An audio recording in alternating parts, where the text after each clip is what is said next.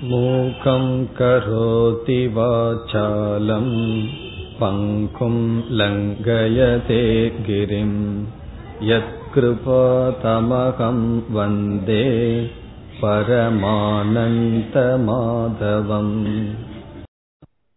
ஏழாவது அத்தியாயத்தை பாற்று வருகின்றோம். சென்ற வகுப்பில்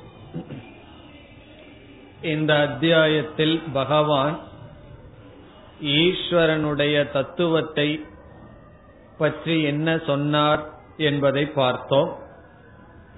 அதைத் தொடர்ந்து இறைவனுடைய அனுகிரகத்தினால்தான் வாழ்க்கையில் நாம் எடுத்துக்கொண்ட காரியத்தில் வெற்றியை அடைய முடியும் என்பதையும் பார்த்தோம்.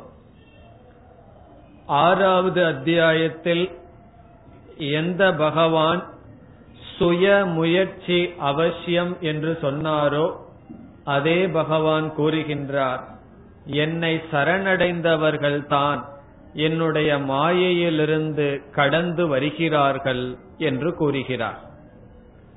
பிறகு மீண்டும் பகவான் கூறுகின்றார் மம மாயா துரத்யா என்னுடைய மாயையானது அவ்வளவு சுலபமாக கடக்க முடியாது.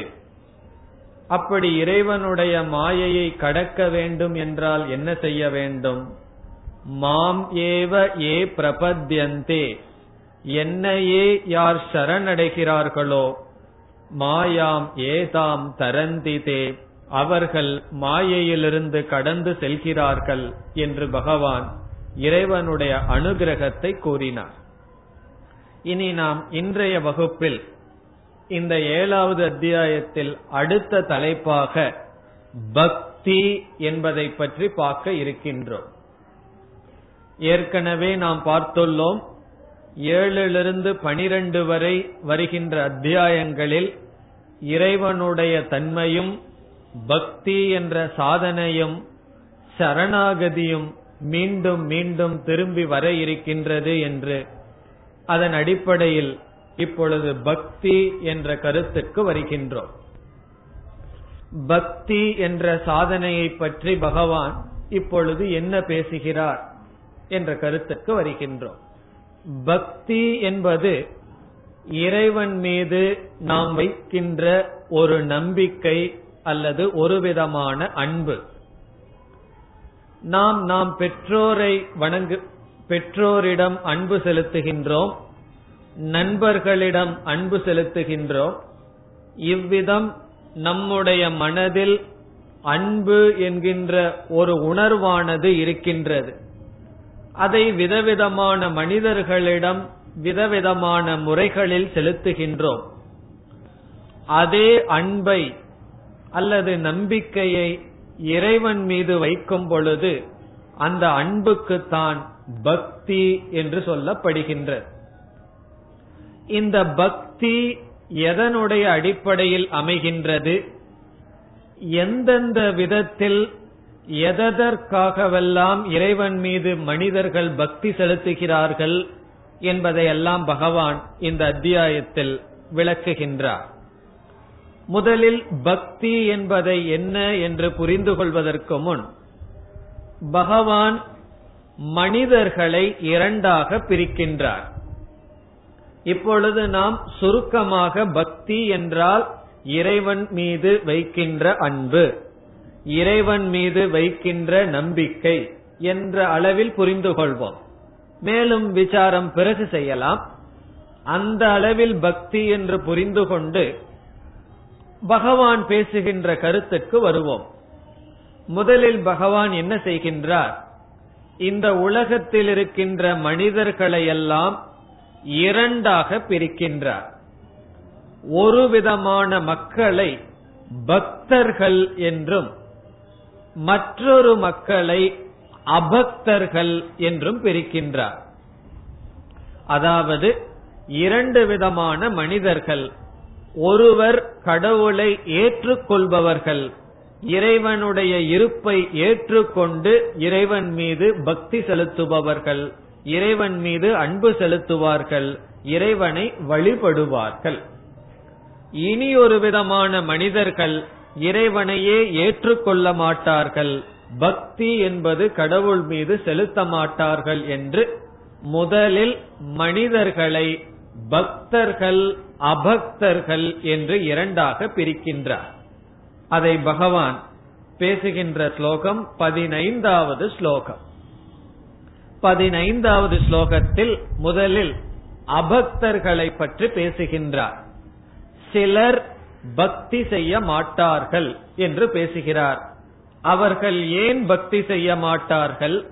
எதனால் இறைவனுடைய இருப்பை உணர்ந்து கொள்ளவில்லை என்ற காரணத்துடன் பகவான் பேசுகின்றார். நமாம் துஷ்கிருதினக மூடாகா.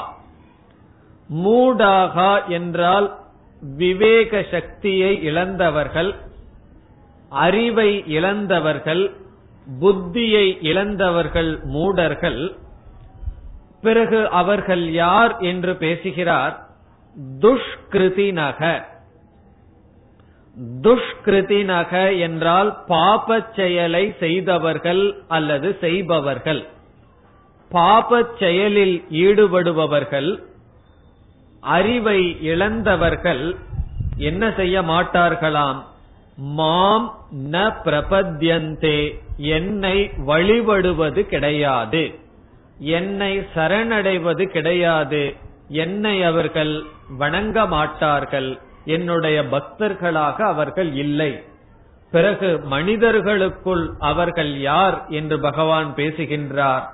நராதமாகா.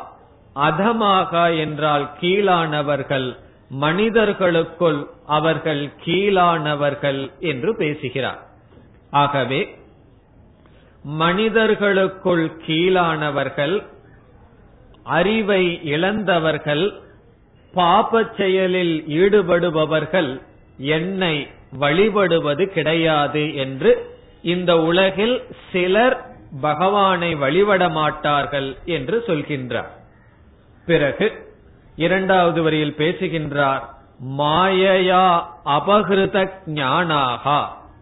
அவர்களுடைய ஞானம் எதனால் எடுக்கப்பட்டது என்றால் மாயையினால் மோகத்தினால் மயக்கத்தினால் அவர்களுடைய ஞானம் அபகரிக்கப்பட்டு விட்டது என்று பேசுகிறார்.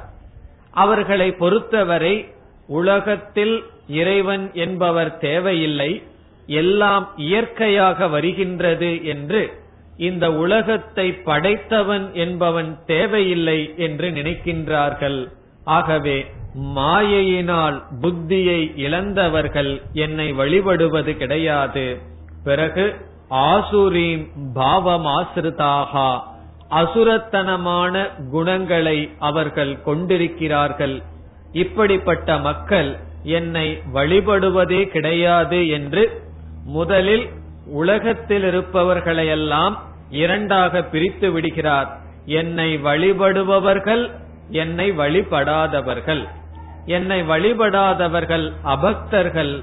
என்னை வழிபடுபவர்கள் பக்தர்கள் என்று பிரித்து இந்த பதினைந்தாவது ஸ்லோகத்தில் வழிபடாதவர்களை பற்றி இங்கு பகவான் பேசிவிட்டார்.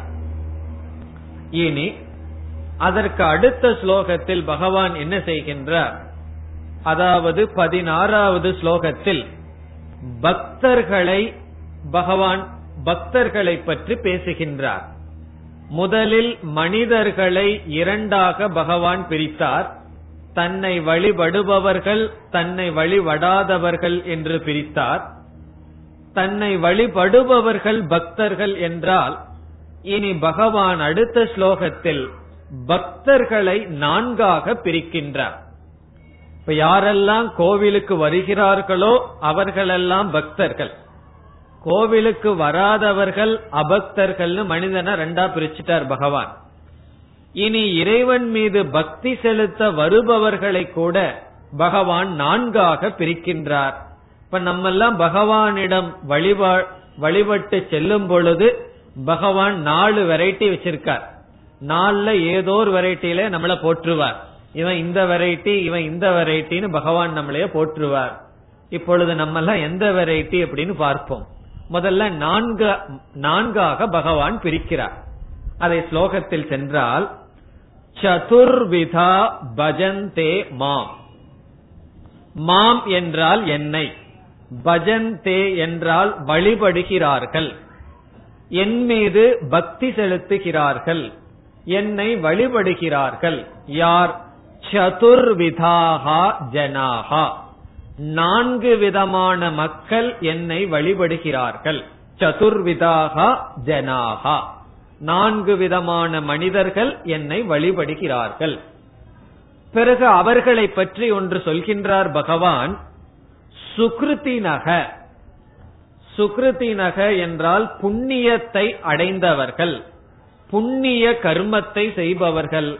அல்லது ஏதோ ஒரு ஜென்மத்தில் புண்ணியம் செய்தவர்கள். அல்லது இப்பொழுது புண்ணியம் செய்து கொண்டு இருப்பவர்கள். இப்ப இதிலிருந்து பகவான் என்ன சொல்கிறார்? நான் என்னுடைய பக்தர்களை நான்காக பிரிச்சாலும் அந்த நான்கு பேரும் புண்ணியம் செய்தவர்கள் தான் காரணம் என்ன? துஷ்கிருதினக மாம் ந பிரபத்யந்தே புண்ணியம் செய்யாத பாபத்தை உடையவர்கள் என்னை வழிபடுவதில்லை. யாரெல்லாம் என்னை வழிபடுகிறார்களோ அவர்கள் நிச்சயமாக புண்ணியம் செய்தவர்கள். அதில் சந்தேகம் இல்லை. பிறகு யாரெல்லாம் என்று இரண்டாவது வரியில் பேசுகிறார். அதுக்கு அடுத்தது பகவானே சொல்ல போற. இவர்களை விட இவர்கள் உயர்ந்தவர்கள் என்று பக்தர்களுக்குள்ளேயே பகவான் வேறுபாட்டை வைக்க இருக்கின்றார். இப்ப நம்ம எப்படி மனிதர்களை எல்லாம் இவர் ரொம்ப எனக்கு நெருங்கியவர் இவர் அவ்வளவு நெருங்கியவர் இல்லைன்னு சொல்லி மனிதர்களை எல்லாம் நம்ம எப்படி பாகுபாடு படுத்துறோமோ அதே பாகுபாடு பகவானே செய்யறார். பகவான் எல்லாம் அப்படி பாகுபாடு செய்யலாமா என்றால் அதற்கெல்லாம் காரணம் இருக்கின்றது. அதை நாம் புரிந்து கொள்வோம். ஏன் பகவான் பாகுபாடு செய்கிறார்கள் என்று. ஆகவே பகவானே பாகுபாடு செய்கிறார். எதனுடைய அடிப்படையில பாகுபாடு செய்கிறார்னு நம்ம இதை படிச்சோம்னா புரிஞ்சுக்குவோம் பகவானுடைய விருப்பு வெறுப்பினுடைய அடிப்படையில பாகுபாடு செய்யவில்லை. பக்தர்களினுடைய மனநிலையின் அடிப்படையில் பாகுபாடு செய்கிறார். இப்பொழுது யார் யார் பக்தர்கள் என்று பார்ப்போம். முதலில் என்னை பக்தி செய்ய வருபவன் துயரப்பட்டவன் என்னை வழிபடுகிறான் என்று பகவான் பேசுகிறார். துயரப்பட்டவர்கள் என்னை வழிபடுகிறார்கள். துயரத்தில் விழுந்தவர்கள் என்னை வழிபடுகிறார்கள் என்பது முதல் கருத்து. இரண்டாவது செல்வத்தை அல்லது பொருளை விரும்புபவர்கள் என்னை வழிபடுகிறார்கள். முதல் விதமான பக்தர்கள் பட்டவர்கள் என்னை வழிபடுகிறார்கள். இரண்டாவது விதமான பக்தர்கள் பொருளை விரும்புபவர்கள் என்னை வழிபடுகிறார்கள். மூன்றாவது விதமான பக்தர்கள் என்னை அடைய விரும்புபவர்கள் என்னை வழிபடுகிறார்கள். இதை ஜிக்ஞாசு என்று சொல்லப்படுகிறது. ஜிக்ஞாசு என்றால் என்னை அடைய விரும்புபவர்கள் என்னை நோக்கி பக்தி செலுத்துகிறார்கள் என்று பேசுகிறார். இனி நான்காவதாக ஞானிகள் என்னை வழிபடுகிறார்கள். ஆகவே நான்கு விதமான மனிதர்கள் என் மீது பக்தி செலுத்துகிறார்கள். யார் யார் நான்கு? ஒன்று துயரத்தில் விழுந்தவர்கள் என்னை வழிபடுகிறார்கள். துயரத்திலிருந்து நீங்க என் மீது பக்தி செலுத்துகிறார்கள். இரண்டாவதாக பொருளை விரும்புபவர்கள் என்னுடைய பக்தர்களாக அமைகிறார்கள். மூன்றாவதாக என்னை அடைய விரும்புபவர்கள் பக்தி செலுத்துகிறார்கள். நான்காவதாக ஞானி என்னை அறிந்தவன் என் மீது பக்தி செலுத்துகிறான். இதை தான் பகவான் கூறுகிறார். இங்கு பகவான் கூறுகின்ற சொற்கள் ஆர்த்தக. ஆர்த்தக என்றால் துயரத்தில் இருப்பவன் என்னை நினைக்கின்றான். அர்த்தார்த்தி என்றால் பொருளை விரும்புபவன் என் மீது பக்தி செலுத்துகின்றான். மூன்றாவது ஜிக்ஞாசு என்னை அடைய விரும்புபவன் என் மீது பக்தி செலுத்துகின்றான். நான்காவது ஞானி. ஞானத்தை அடைந்தவன் என்னை அடைந்தவன் அல்லது என்னை அறிந்தவன் என் மீது பக்தி செலுத்துகின்றான் என்று எந்தெந்த சூழ்நிலையில் அல்லது எந்தெந்த மனிதர்கள் என் மீது பக்தி செலுத்துகிறார் என்ற விஷயத்தில் பகவான் நான்காக பிரிக்கின்றார். இதை இப்பொழுது ஒவ்வொன்றாக நாம் எடுத்துக்கொள்வோம். முதலில் பகவான் சொல்கிறார் எத்தனையோ மனிதர்கள் இருக்கிறார்கள் அதில் முதல்ல பிரிச்சிட்டார் என்னை எப்பொழுதுமே நினைக்காதவர்கள் ஏற்றுக்கொள்ளாதவர்களையெல்லாம் அபக்தர்கள் சொல்லிட்டார். பிறகு மற்ற சில மனிதர்கள் இருக்கிறார்கள். அவர்கள் இறைவன் இருக்கின்றார் கடவுள் ஒருத்தர் இருக்கிறார்ங்கிறது ஏற்றுக்கொள்வார்கள். பிறகு எப்பொழுது கடவுளை நினைப்பார்கள் என்றால் பகவான் சொல்றார் எப்பொழுது கஷ்டம் வருதோ அப்பொழுதுதான் என்னை நினைப்பார்கள். கஷ்டம் வரல அப்படின்னு வச்சுக்குவோம் என்ன ஆகும்னா பகவானை மறந்து விடுவார்கள்.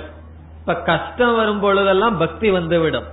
கஷ்டம் வரல அப்படின்னு சொன்னா கோயில் எந்த இடத்துல இருக்குது அப்படிங்கறத மறந்து விடுவார்கள்.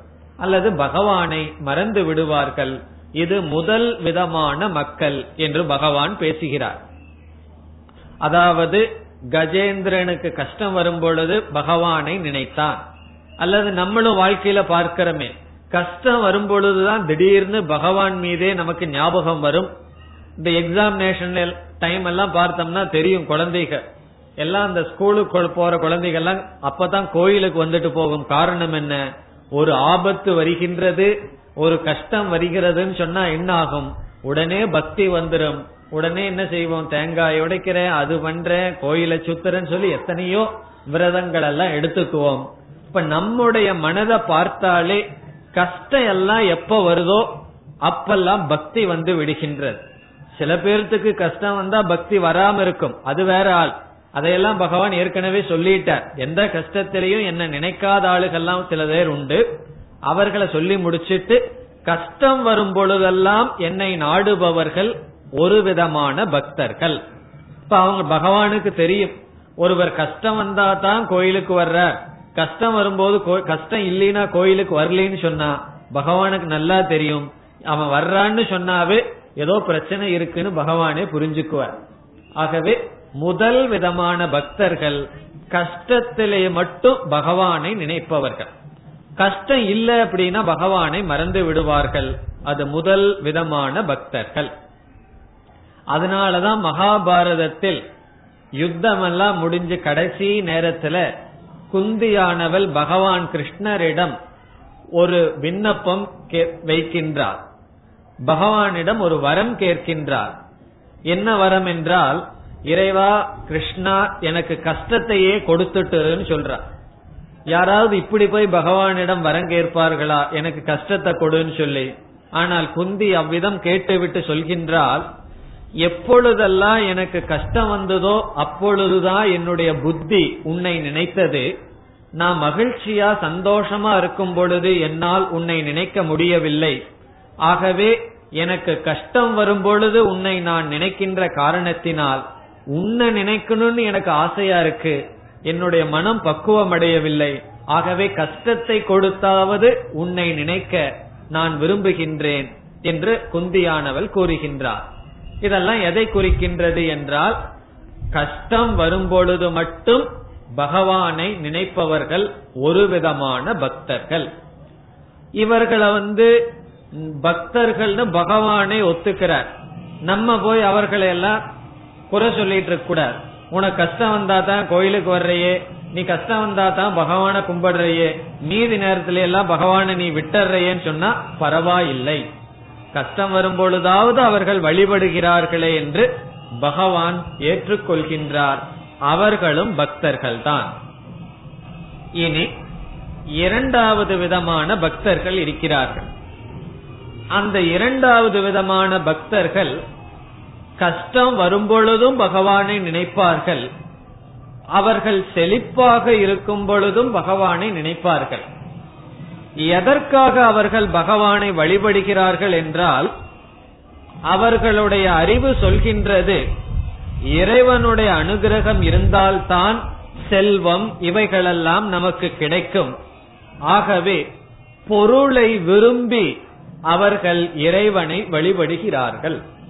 இது இரண்டாவது விதமான பக்தர்கள். பொருளுக்காக ஏதோ ஒன்றை அடைவதற்காக பகவானை வழிபடுதல். அது எதுவாக வேண்டுமானாலும் இருக்கலாம். அது வீடு வேணும் இருக்கலாம். அல்லது உடல்ல ஆரோக்கியம் வேணும்னு வழிபடலாம். அல்லது எந்த ஒரு பொருளை வேண்டுதலாகவும் இருக்கலாம். அது இரண்டாவது விதமான பக்தர்கள். அதாவது ஒருவர் கோயிலுக்கு போனாவே என்ன கேட்பார்கள் தெரியுமோ? உனக்கு என்ன வேண்டுதல் என்று கேட்பார்கள். எனக்கு ஒரு வேண்டுதலும் இல்லை என்று சொன்னால் அவர்களுக்கு புரியாது. காரணம் என்ன? பகவானிடம் வந்து வழிபட்டா ஏதோன்னு ஒரு கேட்கணும் அப்படின்னு எல்லாம் முடிவு செய்து விட்டார்கள். சில பேர் நம்ம பார்க்கலாம். ஏன் சில பேர்னு சொல்லணும்? நம்மளே சில சமயம் சொல்லி இருக்கலாம் பகவானுடைய சந்நிதியில வந்து நின்றுட்டு ஒரு பெரிய லிஸ்ட சொல்லிட்டு இருப்போம். எனக்கு இதை கொடு அதை கொடு இது வேணும் அது வேணும்னு என்னமோ இதெல்லாம் பகவானுக்கே தெரியாத மாதிரியும் நம்ம கஷ்டமோ நமக்கு தேவை பகவானுக்கு தெரியாதது போல ஒரு பெரிய லிஸ்ட வச்சிருப்போம். அல்லது நம்மளே ஒரு கற்பனை பண்ணி பார்ப்போமே. ஒரு கற்பனை தான். திடீர்னு பகவான் நம்ம முன்னாடி தோன்றி உனக்கு என்னென்ன வேணும் கேள்னு சொன்னா நம்ம மனசுல எவ்வளவு லிஸ்ட் வரும்னா அதெல்லாம் என்னன்னா அந்த லிஸ்ட பூர்த்தி செய்யறதுக்காக பகவானிடம் பக்தி செலுத்தினால் பகவான் சொல்றார் அர்த்தார்த்தி என்று சொல்கிறார். அர்த்தார்த்தி என்றால் பொருளை விரும்புபவர்கள் என்னை வழிபடுகிறார்கள். இது இரண்டாவது விதமான பக்தர்கள். இதெல்லாம் ரொம்ப இந்த உலகத்துல இப்படிப்பட்ட பக்தர்கள் தான் ரொம்ப இருக்காங்க. காரணம் என்ன தெரியுமோ? கோயிலுக்கு முன்னாடி தான் லாட்ரி சீட்டே ரொம்ப விக்கிறான். காரணம் என்ன? பகவானுடைய அனுகிரகத்தினால இங்க இதை வாங்கினா நமக்கு ஏதாவது அதிர்ஷ்டம் கிடைக்குமான்னு சொல்லி அட்லீஸ்ட் பகவான நினைக்காம வாங்குறவனுக்கு பகவான நினைச்சு வாங்குறவன் கொஞ்சம் உத்தமன் அல்லவா? அதனாலதான் பகவானே சொல்லிட்டார் அவர்கள் எல்லாம் கொஞ்சம் புண்ணியம் செய்தவர்கள்னு சொல்லி. ஆகவே பகவானிடம் போய் எனக்கு இது வேணும் அது வேணும்னு கேட்கலாமா வேண்டாமான்னா? வேற யாருகிட்டயாவது போய் கேட்டுட்டு இருக்கிறதுக்கு பொதுவா பகவானிடம் போய் கேட்கறதுல தவறே கிடையாது. கேட்கலாம். பகவான் ஏற்றுக்கொள்கிறார். அவர்களும் என்னுடைய பக்தர்கள். இப்ப பகவான் கோயில்ல போய் எனக்கு இதை கொடு அதை கொடு நான் இதை கொடு அதை கொடுன்னு சும்மா சொல்றேன் காரணம் என்ன தெரியுமோ? அதெல்லாம் அவரவர்களுக்கு இது அதுங்கிறதுக்கு பொருள் தெரியும். அவரவர்களுக்கு எது வேண்டுமோ அதை கேட்கலாம். தவறு கிடையாது. அது ஒரு நிலையில் இருக்கின்ற பக்தி. என்ன பகவானே அவர்களை பக்தர்கள் சொல்லும் பொழுது நம்ம யார்? நீ எல்லாம் அப்படி கேட்க கூடாதுன்னு சொல்றது. பகவானே சொல்றார் அவர்களெல்லாம் என்னுடைய பக்தர்கள். இனி மூன்றாவது விதமான பக்தர்கள். இந்த மூன்றாவது விதமான பக்தர்கள் யார் என்றால் அறிவு பூர்வமாக அவர்கள் இந்த உலகத்தில் எந்த பொருளை நான் அடைந்தாலும் அது என்னை நிறைவுபடுத்தாது. எனக்கு அது திருப்தியை கொடுக்காது. நான் வாழ்க்கையில் அடைய வேண்டியதை பகவானைத்தான் என்று நிச்சயம் செய்கிறார்கள். நான் எந்த பொருளை அடைஞ்சாலும் எனக்கு அது திருப்தி வராது. ஆகவே நான் பகவானிடமிருந்து எதையும் கேட்கவில்லை. பிறகு எதை கேட்கின்றேன்? பகவானிடம் பகவானையே கேட்கின்றேன். அர்ஜுனன் எல்லாம் கேட்டார்கள் அல்லவா? என்னுடைய சொத்து வேணுமா நான் வேணுமான்னு பகவான் கேட்டார் கிருஷ்ணர். துரியோதனன் எதை தேர்ந்தெடுத்தான்? எனக்கு நீ வேண்டா உன்னுடைய படைய கொடுத்துருன்ட்டு போயிட்டான். அவன் யார்? அர்த்தார்த்தி. அவனும் பக்தன் தான். காரணம் பகவானிடம் சென்றான் அல்லவா? பிறகு பாண்டவர்கள் எதை நாடினார்கள்? பகவானை நாடினார்கள். ஆகவே பகவானை நாடுதல் பகவானை அடைவதற்கு பகவான் மீது பக்தி செலுத்துவதை பகவான் மூன்றாவதாக பேசுகிறார். ஜிக்ஞாசுகு அவர்களும் என்னுடைய பக்தர்கள். பிறகு கடைசியில பகவான் வர்றார். இனி ஒரு ஆள் இருக்கா? அவனும் என்னுடைய பக்தன். அவன் யார் என்றால் ஞானி என்று சொல்கின்றார். ஞானத்தை அடைந்தவன் அவனும் என்னை வழிபடுகிறான். அவனும் என்னுடைய பக்தன் என்று முதலில் பகவான் என்ன செய்து விடுகிறார்?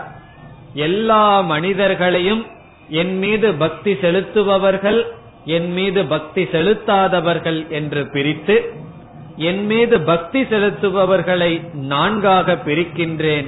துயரப்பட்டவன் பொருளை இன்பத்தை நாடுபவன் என்னை நாடுபவன் என்னை அடைந்தவன் அல்லது என்னை அறிந்த ஞானி. இவர்களெல்லாம் பக்தி செலுத்துகிறார்கள். இவர்கள் எல்லோருமே என்னுடைய பக்தர்கள். என்று பகவான் எல்லா பக்தர்களையும் நான்காக பிரிக்கின்றார்.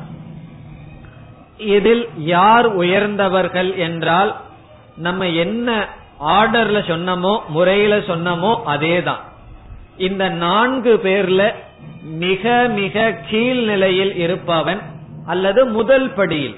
கீழ்நிலைன்னு சொன்னா மோசமான நிலைன்னு அர்த்தம் அல்ல முதல் படியில் இருப்பவன் துயரப்பட்டவன் அவனுடைய பக்தி. காரணம் என்ன? அவனுக்கு கொஞ்சம் பொருள் ஐஸ்வர்யம் வந்துவிட்டால் பகவானை மறந்துடுவான். இப்ப துயரம் வந்தா தான் பகவானை ஞாபகம் வைப்பான். ஆகவே அவன் முதல் படியில் இருக்கின்றான்.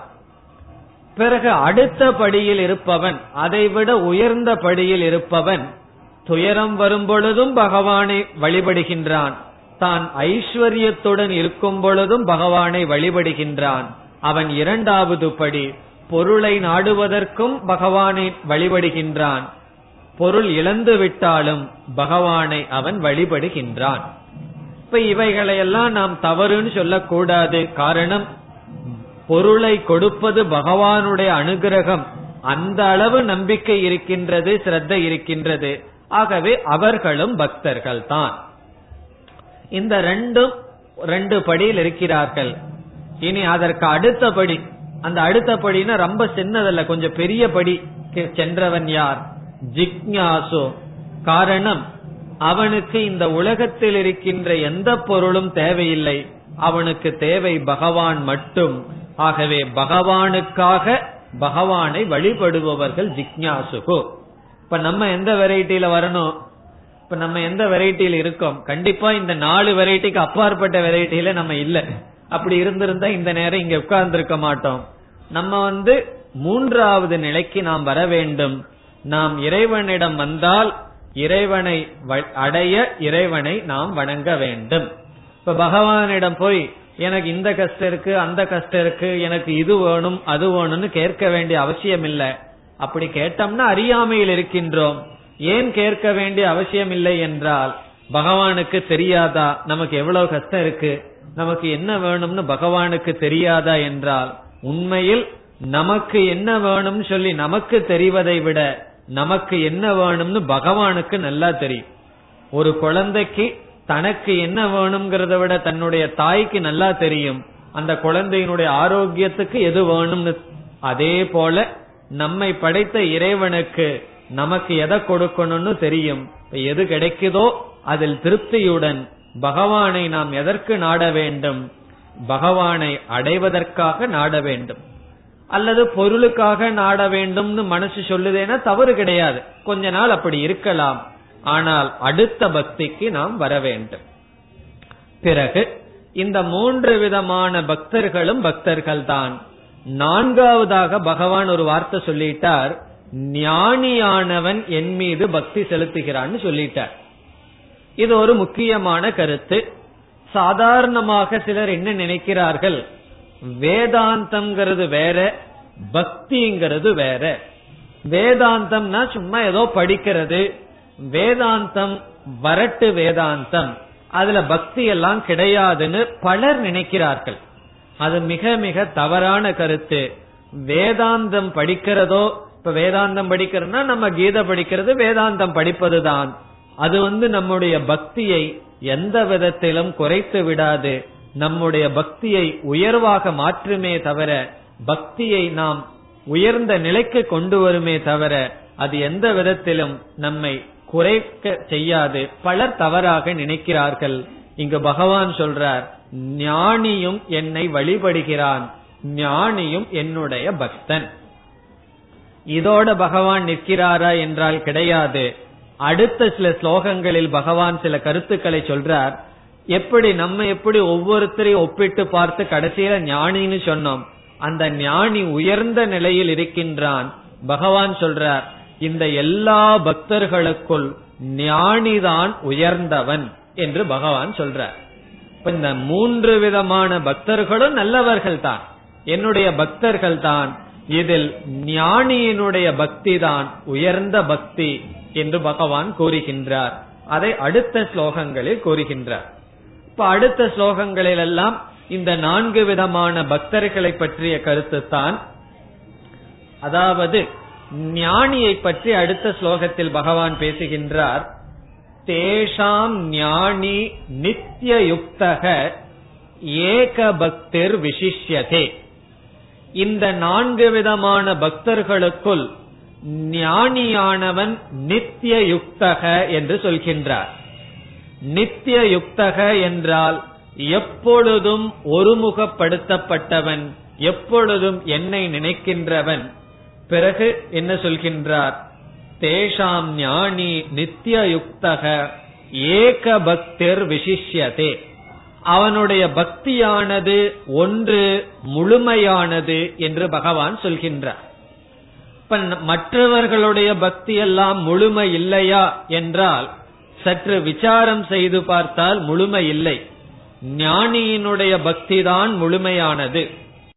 காட்டுக்கு சென்றான். அவன் என்ன பண்ணா ஒரு சிறு பையன் காட்டுக்கு சென்று தபம் செய்து பக்தி செலுத்தினான். பகவான் வந்து உனக்கு வேணுங்கிறத கொடுக்கறேன்னு சொல்லி கொடுத்தார். பிறகு நாட்டுக்கு வந்து விட்டான். அதற்கு பிறகு அவ்வளவு தூரம் அவனால் பக்தி செலுத்த முடியவில்லை. இப்பொழுது பகவானை ஒரு பொருளை அடைவதற்காக பகவானிடம் பக்தி செலுத்தினால் நம்மளுடைய மனசிலேயே சிந்திச்சு பார்ப்போம். அந்த பொருள் நம்ம அந்த பொருள் மீது நமக்கு அன்பு அதிகமா? அல்லது பகவான் மீது அன்பு அதிகமா? நீங்க வந்து ஒருவருடைய வீட்டுக்கு போக விரும்புறீர்கள். அந்த வீட்டுக்கு போறதுக்கு பஸ்ல போக முடியும். பஸ் இல்ல அப்படின்னா அந்த இடத்துக்கு போக முடியாது. ஆகவே பஸ் அப்படிங்கிறது ஒரு உபாயமாக இருக்கின்றது. உங்களுக்கு பஸ் மேல அன்பு அதிகமா? அல்லது அந்த வீட்டில் இருக்கிற மனிதர்கள் மீது அன்பு அதிகமா? இந்த பஸ் மீது அன்பு இல்லை அப்படின்னா அதுல ஏறி உட்கார மாட்டோம். பிறகு அது மேலேயே நமக்கு ரொம்ப அன்பா இருந்தா அங்கேயே உட்கார்ந்துட்டு இருப்போம் அதை விட்டு இறங்கவே மாட்டோம். ஆகவே எந்த ஒரு சாதனமுமே அந்த சாதனை எதை கொடுக்கின்றதோ அதற்காகத்தான். அதற்கு பிறகு என்ன பண்ணுவோம்னா அந்த சாதனை நமக்கு பிரயோஜனப்படாது. வேறொரு உதாரணம் கொடுக்கணும்னு சொன்னா நம்ம இலை போட்டு சாப்பிடுறோம். அந்த இலையில எவ்வளவு பாதுகாப்பா இருக்கும்? தண்ணி எல்லாம் தொளிச்சு அதை சுத்தம் எல்லாம் பண்ணி ரொம்ப சுத்தமா அந்த இலையை நம்ம வச்சிருக்கோம். எது வரைக்கும் தான் சாப்பிடுற வரைக்கும். சாப்பிட்டதுக்கு அப்புறம் ஒரு அஞ்சு நிமிஷம் அந்த இலை இருந்ததுன்னா அந்த இலைக்கு என்ன நிலை வருகின்றது? அதுக்கெல்லாம் சில வார்த்தைகளை சொல்லி அதை தூக்கி கொண்டு போய் போடணும்னு சொல்லிடுறோம்.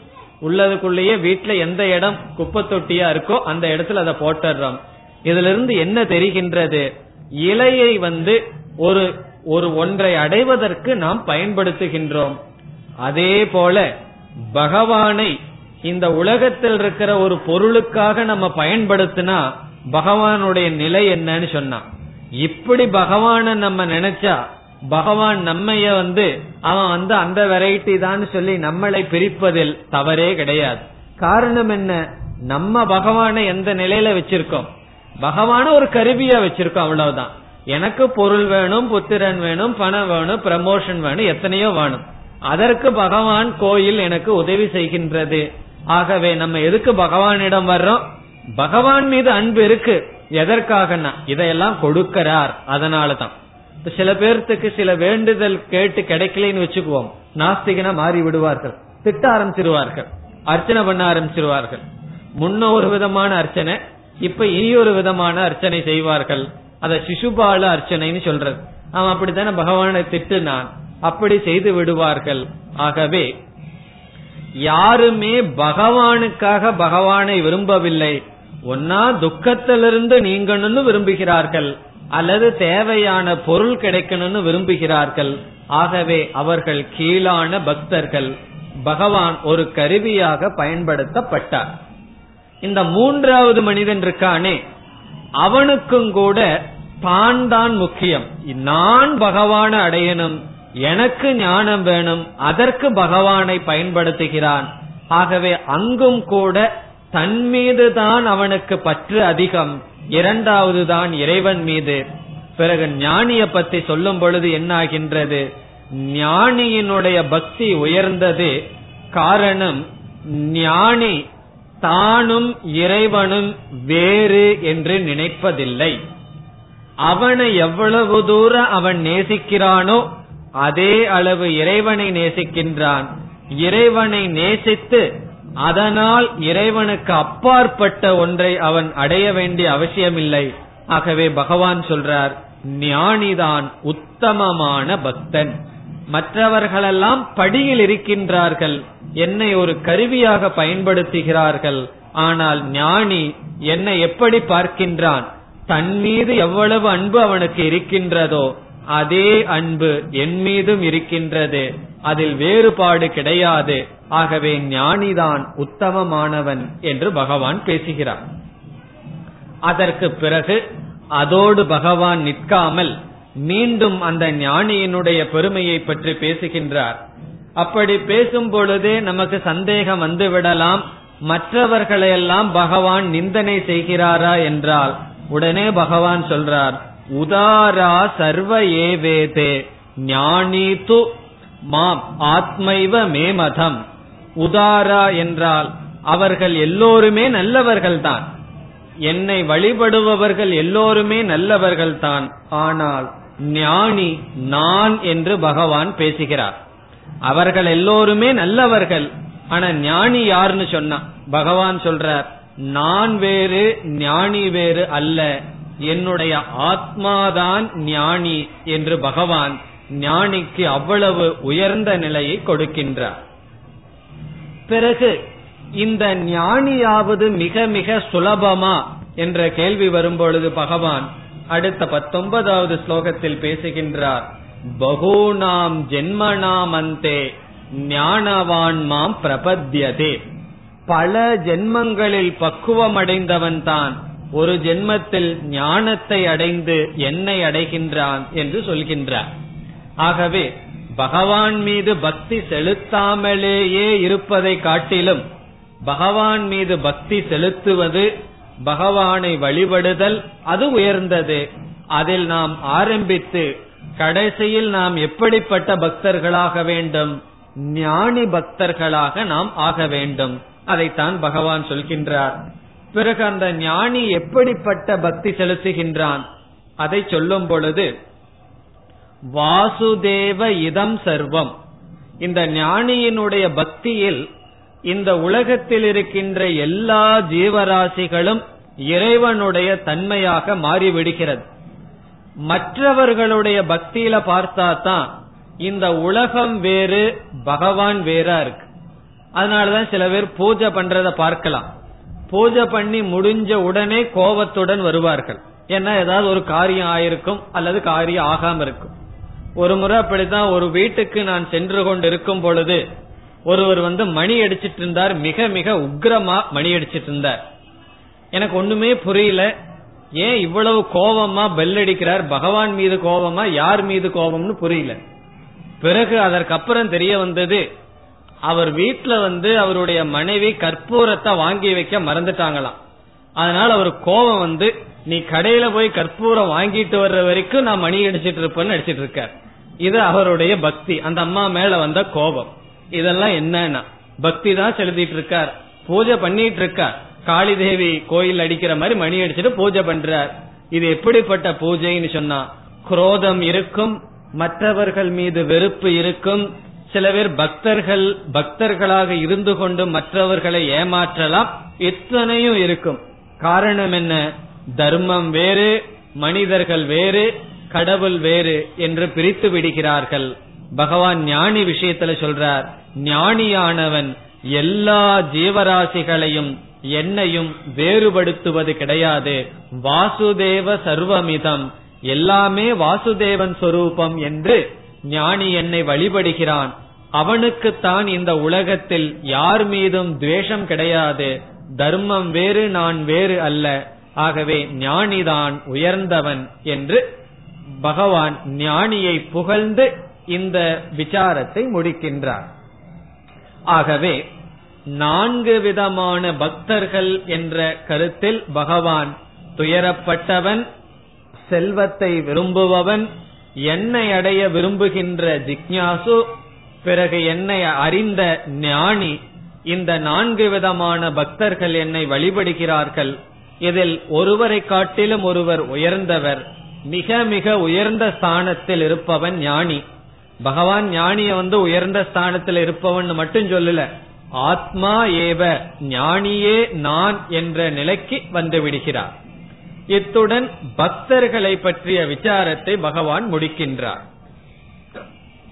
இதற்கு பிறகு பகவான் வேறு ஒரு கருத்துக்கு வருகின்றார். அது என்ன கருத்து என்றால் ஒவ்வொரு விதமான மனிதர்கள் ஒவ்வொரு விதமான தேவதைகளை வழிபடுகிறார்கள். தேவதைகள் என்றால் ஒவ்வொரு விதமான இந்த படைப்பினுடைய சக்தி வெளிப்பாட்டுக்கு சாஸ்திரத்தில் ஒவ்வொரு விதமான தேவதைகளை பற்றி பேசப்படுகிறது. அதாவது நம்முடைய கண்ணுக்கு அதிஷ்டான தேவதையாக இருப்பவர் சூரியன். நம்முடைய மனதிற்கு தேவதையாக இருப்பவன் சந்திரன். அதே போல தேவலோகத்தில் தலைவனாக இருப்பவன் இந்திரன்.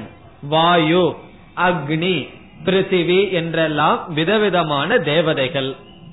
பிறகு செல்வத்தை கொடுக்கும் தேவதை லக்ஷ்மி என்றும் அறிவை கொடுக்கின்ற தேவதை சரஸ்வதி என்றும் நமக்கு விதவிதமான தடைகள் வந்தால் நீக்குவதற்கு விக்னேஸ்வரன் விநாயகர் கணபதி என்றும் நம்ம பார்த்தா விதவிதமான கடவுள் சாஸ்திரத்துல பேசப்பட்டிருக்கு. இப்ப அடுத்த கேள்வி எத்தனை கடவுள் இருக்கார் என்பதுதான். விதவிதமான தேவதைகள் பேசப்பட்டாலும் கடவுள் ஈஸ்வரன் என்பவர் ஒருவன் தான் அந்த ஒரே இறைவன் விதவிதமாக தன்னை வெளிப்படுத்தி கொண்டிருக்கின்றார். இப்ப யாருக்கெல்லாம் எந்த பொருள் வேண்டுமோ அந்த பொருளுக்கு தேவதையாக அந்த பொருளை உடைய தத்துவமாக இருக்கின்ற இறைவனை அந்த வெளிப்பாட்டை மனிதர்கள் வழிபடுகிறார்கள். அவர்களுக்கெல்லாம் இறைவனை பற்றிய உண்மையான அறிவே கிடையாது. உண்மையான அறிவு இல்லாவிட்டாலும் அந்தந்த தேவதைகளை அந்தந்த மனிதர்கள் வழிபடுகிறார்கள். இப்போ ஒருவன் எப்படிப்பட்ட தேவதையை வழிபடுவான் என்பது அவன் மனதில் இருக்கின்ற ஆசையை பொறுத்து இருக்கின்றது. அதனாலதான் வியாபார ஸ்தல வியாபாரம் செய்பவர்களுடைய இடத்துல போய் பார்த்தோம் அப்படின்னா அங்க சரஸ்வதி போட்டோவா வச்சிருக்கும். அங்க ஒரு பெரிய லட்சுமி போட்டோ வச்சு கையில எல்லாம் தங்க காசு ஓடுற மாதிரி வச்சிருக்கும். காரணம் என்ன? அவர்களுக்கு பணம் தேவை. ஆகவே அவர்கள் வழிபடுவது லக்ஷ்மி. இவ் அதே போல ஒரு பள்ளிக்கூடத்துக்கு போனா அங்க சரஸ்வதி தான் முக்கியமா இருக்கும். மாணவனுக்கு அறிவு தேவை. அதே போல வீரத்திற்கு என்றெல்லாம் விதவிதமான வெளிப்பாட்டிற்கு விதவிதமான தேவதைகள் இருக்கின்றது இங்கு பகவான் என்ன கருத்தை சொல்ல வர விரும்புகின்றார்? என்னுடைய உண்மையான தத்துவத்தை தெரியாதவர்கள் நானே அனைத்துமாக இருக்கின்றேன் என்று அறியாதவர்கள் அவரவர்கள் ஆசைக்கு உட்பட்டு அந்தந்த தேவதைகளை வழிபடுகிறார்கள் என்று பகவான் பேசுகிறார். பிறகு பகவான் என்ன செய்யறாராம் அவரவர்களுக்கு அந்தந்த தேவதையில் நான் தான் ஸ்ரத்தைய உண்டு செய்யறேன்னே சொல்ற. இது வந்து நம்ம அனுபவத்துல ரொம்ப இருக்கும். இப்ப சிலர் வந்து ஒரு கோயிலுக்கு செல்வார்கள். அந்த கோயிலுக்கு போய் அவருடைய வேண்டுதல் நடந்திருக்கும். உடனே எல்லாத்துக்கிட்டே என்ன சொல்லுவார்கள்? இந்த கோயிலுக்கு போய் வழிபட்டா நடக்குது மனசில் இருக்கிறது நடக்குதுன்னு சொல்லுவார்கள். உடனே என்ன ஆகும்னா அந்த கோயிலுக்கு தான் கூட்டமே போயிட்டு இருக்கும். இப்ப திருப்பதியில பகவான பாக்குறது அவ்வளவு சுலபமா என்ன? காரணம் என்னன்னா விதவிதமான இடத்துல விதவிதமான மனிதர்களுக்கு விதவிதமான ஸ்ரத்தை வருகின்றது. காரணம் என்ன? ஒருவருக்கு அங்க போய் மனசுல இருக்கிறது ஒண்ணு நடந்திருக்கும். உடனே அவர் என்ன நினைப்பார்? நானும் அங்கு செல்ல வேண்டும் என்று மீண்டும் மீண்டும் அவர் செல்வார். அவருடைய இச்சையை பூர்த்தி செய்வார். இவ்விதம் விதவிதமான ஆசைக்கு உட்பட்டு விதவிதமான தேவதைகளை மனிதர்கள் வழிபடுகிறார்கள். அவர்களுக்கெல்லாம் அந்த பொருளை நான் தான் கொடுக்கின்றேன். கொடுத்து அந்த ஸ்ரத்தையை வளர்க்கின்றேன் என்று பகவான் பேசுகிறார். அதற்கு பிறகு என்ன சொல்றார்? இனி ஒரு முக்கியமான கருத்தை சொல்றார். அந்த பொருளை எல்லாம் நான் கொடுத்தாலும் அந்த பொருள் எல்லாம் அனித்தியமானது என்று பகவான் சொல்றார். காரணம் என்ன? பகவானிடம் ஒரு பொருளை நம்ம கேட்கிறோம். நமக்கு அந்த பொருளை பகவான் கொடுக்கின்றார்.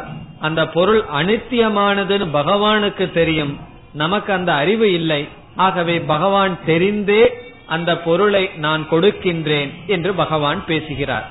அது அடுத்ததாக பேசப்படுகின்ற கருத்து. இதை பற்றி அதிக விளக்கம் நாம் ஒன்பதாவது அத்தியாயத்தில் பார்க்கலாம். காரணம் ஒன்பதாவது அத்தியாயத்திலும் பனிரெண்டாவது அத்தியாயத்திலும் மீண்டும் பக்தியை பற்றி நாம் விசாரம் செய்ய இருக்கின்றோம். அங்கு அதிகமாக பார்க்கலாம். அதற்கு பிறகு இறுதியாக நாம் இந்த அத்தியாயத்தினுடைய கடைசி பகுதிக்கு வந்தால் பகவான் எப்படி இந்த ஏழாவது அத்தியாயத்தை முடிக்கின்றார் என்றால் எல்லா ஜீவராசிகளும் பிறக்கும் பொழுதே இருமை என்கின்ற மோகத்தில் விழுந்து விட்டது என்று சொல்கின்றார். இப்ப இந்த உலகத்துல நம்ம வந்த உடனேயே நமக்கு விருப்பு வெறுப்புகள் எல்லாம் வந்து விட்டது. இருமையில் நாம் விழுந்து விட்டோம் என்று கூறுகின்றார். அது நம்முடைய இயற்கையாக இருக்கின்றது. ஆகவே இச்சா துவேஷ சமுத்தேன என்று இருபத்தி ஏழாவது ஸ்லோகத்தில் சொல்கின்றார். விருப்பு வெறுப்பு என்கின்ற மோகத்தில் ஜீவர்களெல்லாம் விழுந்து விடுகிறார்கள் என்று சொல்லி பிறகு யார் அந்த மோகத்திலிருந்து விடுபடுகிறார்களோ அவர்கள் அந்த பிரம்மத்தை அடைகிறார்கள் என்றெல்லாம் பகவான் பேசுகிறார்.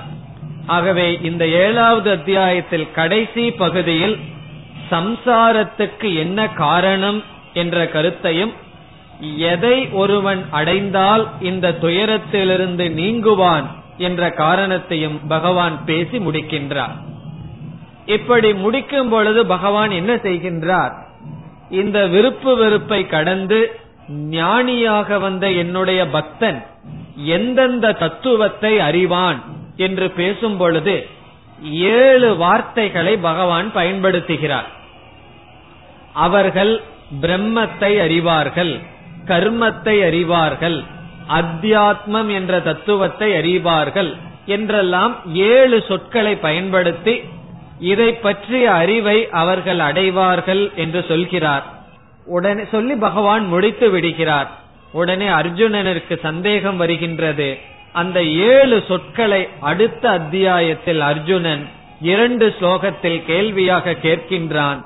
ஆகவே எட்டாவது அத்தியாயம் அந்த ஏழு சொற்களுக்கு வருகின்ற விளக்கம். அந்த சொற்கள் என்னவென்றால் அத்தியாத்மம் என்றால் என்ன? பிரம்மம் என்றால் என்ன? கர்மம் என்றால் என்ன? அதிபூதம் அதி தெய்வம் என்றெல்லாம் வருகின்றது. அந்த ஏழு சொற்கள் என்ன? அதனுடைய அர்த்தம் என்ன என்பதை நாம் எட்டாவது அத்தியாயத்தில் பார்ப்போம். ஆகவே இத்துடன் ஏழாவது அத்தியாயம் முடிவடைகிறது. இந்த அத்தியாயத்தில் பகவான் மூன்று கருத்துக்களை சொல்லி இருக்கின்றார் ஒன்று இறைவனுடைய தத்துவம். அப்படித்தான் ஆரம்பித்தார். இரண்டாவது பக்தி மூன்றாவது சரணாகதி.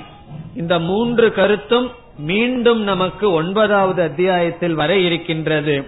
ஆகவே இந்த மூன்று கருத்தையும் வேறு சில கருத்துக்களுடன் சேர்ந்து ஒன்பதாவது அத்தியாயத்தில் பார்ப்போம்.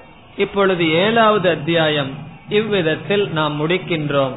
அடுத்த வகுப்பில் நாம் எட்டாவது அத்தியாயத்தை எடுத்துக்கொள்வோம். ॐ पूर्णमधपूर्णमिधम् पूर्णात्पूर्णमुदच्छते पूर्णस्य पूर्णमादाय पूर्णमेवावशिष्यते ॐ शान्ति शान्ति शान्तिः